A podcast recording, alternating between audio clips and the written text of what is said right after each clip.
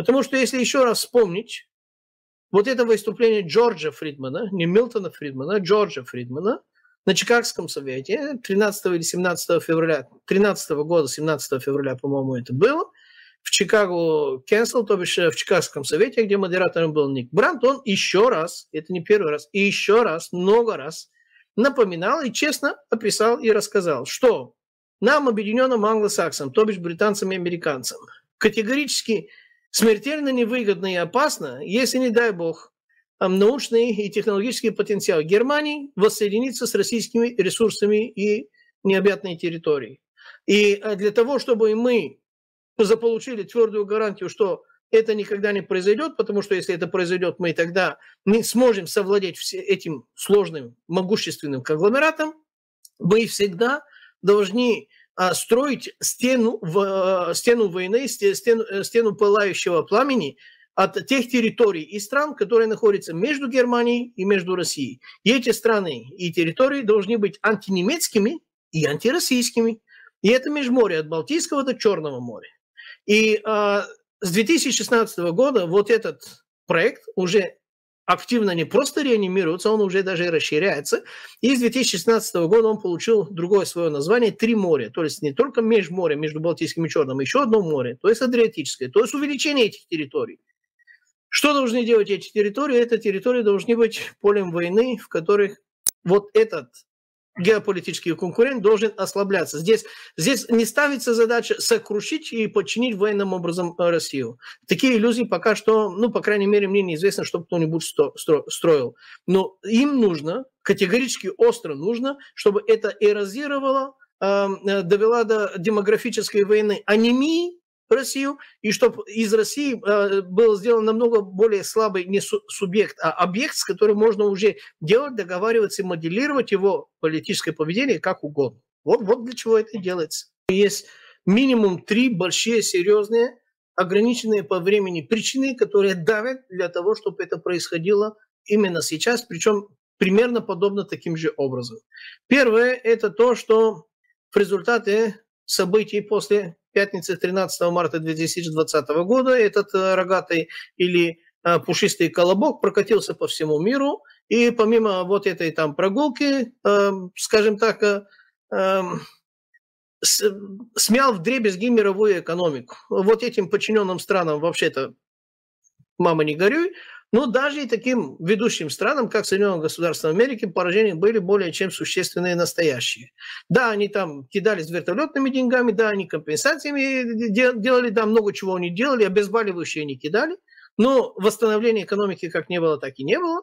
И самое главное, что за время правления э, Дональда Джей Трампа никаких серьезных войнушек не было, кроме как деньгавка 128 14 апреля 2019, по-моему, года, причем они старые, бэушные, хорошо, что их утилизировали, дабы просто хотя бы подменить на новые. И никаких других конфликтов, сокращения всех расходов военно-промышленного комплекса. Что такое сократить расходы военно-промышленные для Соединенных Государств Америки?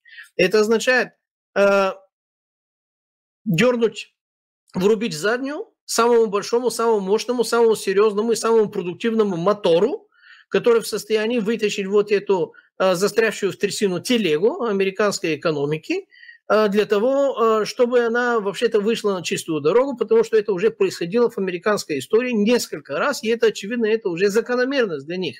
Они не резиновые, и внутренний рынок не резиновый, если у них нет внешних таких, э, скажем так, контролируемых ими рынками, где не свободный рынок, а именно военные условия диктуют что-то, вот этот военно-промышленный комплекс, он всегда вытягивал из тяжелых времен Соединенных Государств Америки.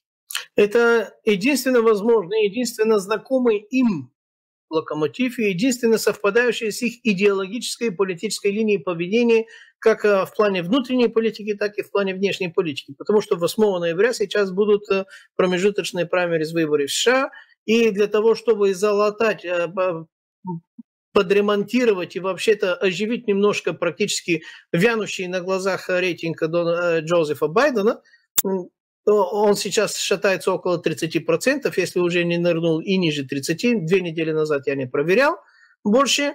э, то любой американский президент с рейтингом меньше 40% до сих пор никогда не выигрывал праймерис, и, во-вторых, никогда не повторял свой мандат. А для демократической партии это смерти подобно уже наверное, не только в политическом смысле этого слова.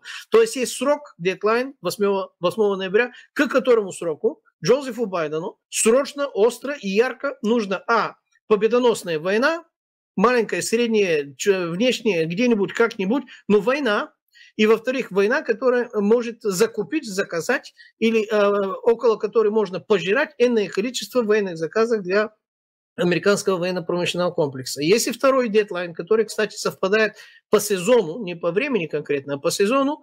Осенью вот этого года э, будет съезд Китайской коммунистической партии, на которой э, вопрос стоит э, для императора Си Цзиньпин примерно с такой же остротой. Если к этому моменту ему не удастся воссоединить ну, мирно, либо полумирно, либо насколько возможно мирно Тайвань, то э, с его царствованием, императорством, скорее всего, не просто большие вопросы, а практически несовместимые со статусом проблемой, а эти несовместимые со статусом проблемы с учетом вот этой остроты, которая сейчас э, уже назрела международной, может стоить ему и жизнь. Он, конечно, этого тоже не хочет. И для того, чтобы решить вопрос с этим Китаем, который за последние несколько десятки лет э, удалось конвертировать экономическую мощь в военную, экономическую плюс военную в политическую, экономическую плюс военную плюс политическую в геополитическую. То есть Китай, который всегда во всех учебниках э, геополитики рассматривался как э, телурократии, а не как таласократии, он стал действовать и вести себя именно как таласократия, то есть стал делать свои внешние базы, первая из которых была в Джибути, военная база, я имею в виду, а по поводу дополнительных точек и силовых точек э, контроля за ресурсами в Африке, в Европе, в том числе и на Балканах, в том числе э, и один пояс, один путь, это вообще э, угроза для монопольного значения Федерального резервного доллара, для Федеральной резервной системы как монопольной монетарной системы мира, и для этом русской системы как таковой более чем реальная. Именно поэтому они были вынуждены Э, в конце осени прошлого года создать антикитайский военный союз, намного важнее и мощнее с их точки зрения, чем НАТО, под названием АУКУС, то бишь э, Соединенные Государства Америки, Великобритания, Австралия и Новая Зеландия, и подключение к этому союзу э, Канада, Японии, Филиппин, Тайвань и даже Индонезия, это вопрос чисто технологического времени, который, скорее всего, в ближайшие пару-тройку месяцев произойдет – на формальном, либо на, на функциональном уровне. Это уже не суть. Но англосаксы-то не будут персонально воевать с Китаем. Соответственно, им нужно, чтобы Россия прекратила свое военное сотрудничество с Китаем, потому что военное сотрудничество России с Китаем усиливает Китай, которого нужно опустить, которого нужно подчинить, которого нужно ну, помять так, чтобы он занял именно э, желаемое ими место, а не то субъектное место, которое он начинает занимать. Если будет прекращено военное сотрудничество России с Китаем, это можно сделать только очень болевым приемом, нажав на Россию именно через Украину, что на самом деле уже и происходило, и произошло, и сейчас происходит.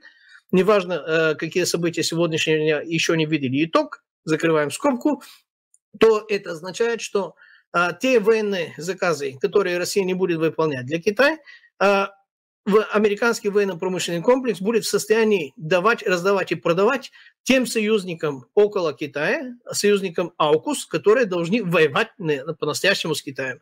А Украину они усилили, ну, то, что даже украинские, скажем так, самые политически правоверные военные определяют, как рухлядь. Ну, там есть э, джавелины, нормальное серьезное оружие, есть много чего – но э, большую часть из того, что и Великобритания, и Соединенные Государства Америки, и НАТО им предоставило в качестве там, смертельного или другого, неважно какого, вроде бы хорошего оружия, это рухли. Ну, там, неважно, с, с функциональной точки зрения в том числе. Только заметьте, как реагировал Дональд Трамп, когда он был президентом. Если кто-то не забыл, были военные учения в Западной Украине, когда они там обучались э, работать с джавелинами, когда приезжали американские инструктора, и когда проводили совместные учения, и когда все это рассматривалось, что чуть ли не вот-вот-вот сейчас накачают военными стероидами Украину, она нападет на Донбасс. Только Дональд Джей Трамп аккурат следил за тем, что а – эти учения ни за что не перейдут на левый берег Днепра, и его военные э, советники американские, которые имели статус полубогов там, в Украине, э, четко и э, досконально за этим следили, что ни одно из этих смертельных оружий, этих джавелинов, тоже не пересекло какими-то другими левыми, серыми, неважно какими каналами, Днепр и не попало в зону, ну, скажем так, Луганской и Донецкой народных республик. То есть Дональд Джей Трамп проводил эти учения, и позаботился о том, э, что не будет никакой военной конфронтации. Сейчас ситуация, естественно, радикально другая. Сейчас не просто джавелины, сейчас и байрактары. Кстати, несколько из них э, сегодня уже э, сбили, а но до этого они, конечно, тоже поработали, и некоторые поражения, насколько мне известно, тоже сотворили.